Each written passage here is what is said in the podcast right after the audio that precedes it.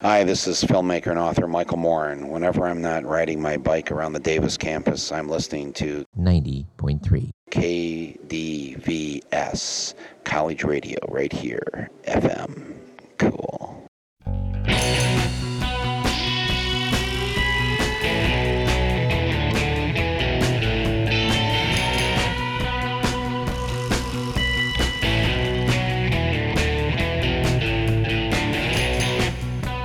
This is Radio Parallax, a slightly different perspective from a slightly different view, with topics that include matters in science, technology, history, politics, current events, and whatever we damn well please. And now the host of Radio Parallax, Douglas Everett.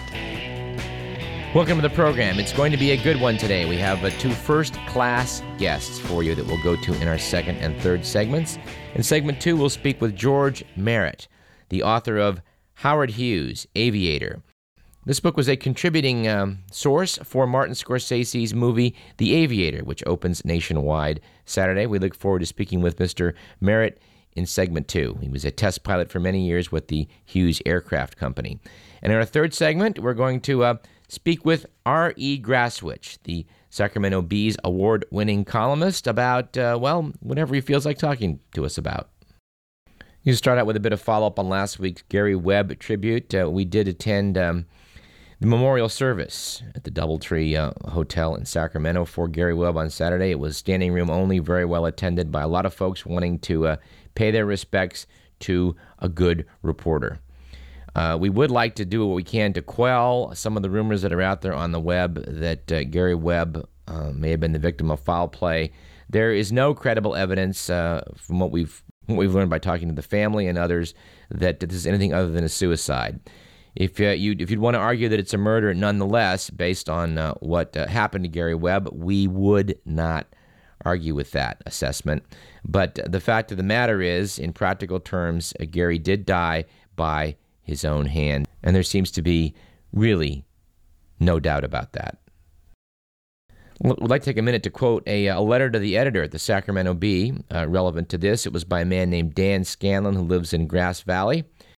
Regarding Gary Webb, prize winning and controversial journalist, the obituary um, that appeared in the Bee, Mr. Scanlon said that um, the Bee failed to point out that many of Webb's reports of the CIA dumping crack cocaine in the Los Angeles ghetto were found to be true by the CIA's Solicitor General, regardless of the shameful fearful hand wringing by the Washington Post, Los Angeles Times, The Bee, and San Jose Mercury News.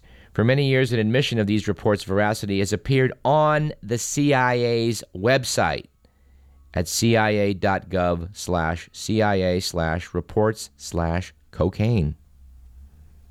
I would only substitute the New York Times for Sacramento Bee in uh, Mr. Scanlon's letter. I think that uh, that uh, Gary Webb got a much fairer shake out of the Bee than he did by any of those other three so called newspapers of record.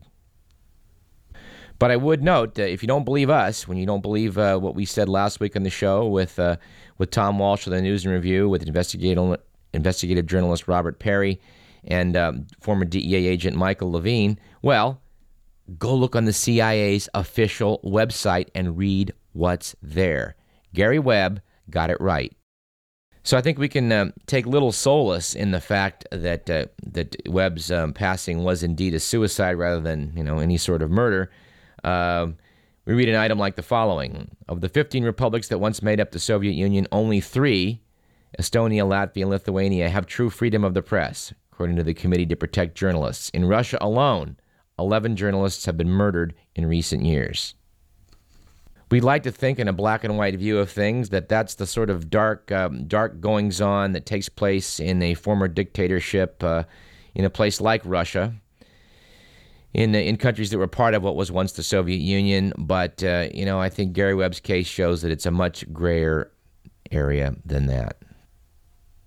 Gary Webb was not murdered by people that were angry about what uh, what he wrote about powerful figures, but um, it appears he was nevertheless driven to suicide. Is there a big difference? I don't think so. Might be a good moment to quote the famous quote from World War II from Pastor Niemöller, who said famously, First they came for the communists, and I did not speak out because I was not a communist. Then they came for the socialists, and I did not speak out because I was not a socialist. Then they came for the trade unionists, and I did not speak out because I was not a trade unionist. Then they came for the Jews, and I did not speak out because I was not a Jew. Then they came for the Catholics, and I didn't speak up because I was not a Catholic. Then they came for me, and there was no one left to speak out. In some happier news from the former Soviet Union, it appears that the uh, Ukrainian Supreme Court declared the November 21st uh, ballot in which uh, Prime Minister Viktor Yanukovych uh, was reelected under suspicious circumstances invalid, and they're going to hold an election again, I believe, on the 26th. We, uh, in the past two weeks, have not had time to update this this rather amazing story about Viktor Yushchenko being poisoned with dioxin. In fact, uh, Yushchenko had the second highest dioxin levels ever reported in a human being. He was very definitely given a fatal dose, but managed to confound those who poisoned him by living. In fact, he's the odds-on favorite to win in the Ukrainian election coming up, and uh, and we hope that he does. We would also note an article in New Scientist magazine that his uh, dioxin uh, poisoning may be treatable to a large degree.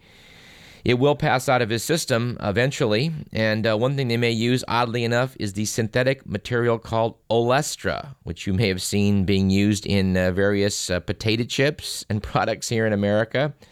It's a uh, it's a fat, uh, fatty substance. It may be able to trap the fat soluble dioxin in his gut and help get it out of his system uh, that much faster, which I which I think is a pretty pretty interesting wrinkle on the whole story. One of the side effects of the dioxin was what's called chloracne, severe skin lesions, blackheads, pimples. Uh, um, his face is quite uh, quite disfigured at the present time, but there is some hope that with treatment, uh, he will go back to looking as he did before the poisoning. There's a lot more to that story, and some fingers are being pointed over at Russia and Vladimir Putin, uh, but um, we'll just follow that one as uh, as developments um, arise. Some people are still questioning the death of uh, of uh, Yasser Arafat, and uh, poisoning, as far as I can see, has not been definitively ruled out. Um, well, we'll follow that one too. Speaking of chemicals, the uh, the steroid scandal continues to uh, to uh, to evolve. But we're going to take a few weeks before we summarize that one for you in January, as best we can see it. It's an interesting tale of of money, of cheating, of big time sports. Um, of Barry Bonds and many others, Jason Giambi, but uh, but that one we'll put off. Let's do a little bit of the good week for, bad week for, because we always love that. The Week magazine's Good Week For section said it was a good week for lobbying last week, as the world famous groundhog Punxsutawney Phil was brought to Capitol Hill in order to defend the $100,000 pork barrel grant to a so called Weather Discovery Center being built in his honor. We we don't have a transcript available for Punxsutawney Phil's uh, spirited, no doubt, uh, defending of uh, the Weather Discovery Center in Pennsylvania. But uh, man, this this really is a bit of pork that needs to be cut out of the budget. But uh, what do you bet it stays in? And last week was called a bad week for the Midnight Buffet, after the Queen Mary II had to replace most of its deck chairs because overweight Americans were breaking them. we do have many large passengers, said a crew member, and we do have 10 restaurants on the ship, so if they're big when they get on, they tend to be bigger when they get off.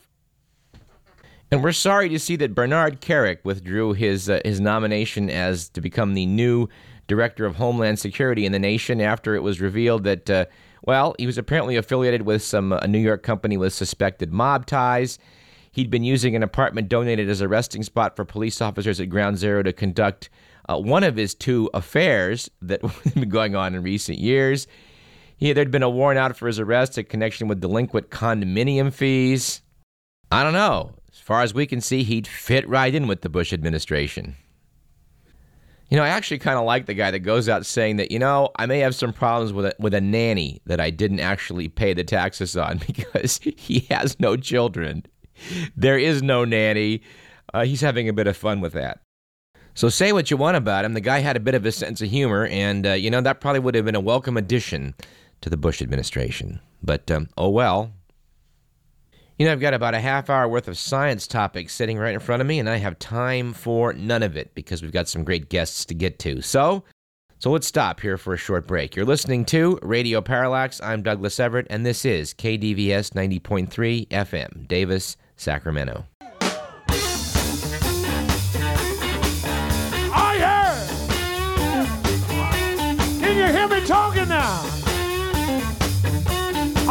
See some bacon shaking out there. well, all you do is cause me pain. When my day is sunny, you make it rain. You don't like my friends, you don't like my style. You say I'm acting like a child. Well, if you don't like it, baby, door. Can you sing it with us? If you don't like it, baby, there's the door. If you don't like it, baby, there's the door. Oh, I want to hear you now. Can you sing it?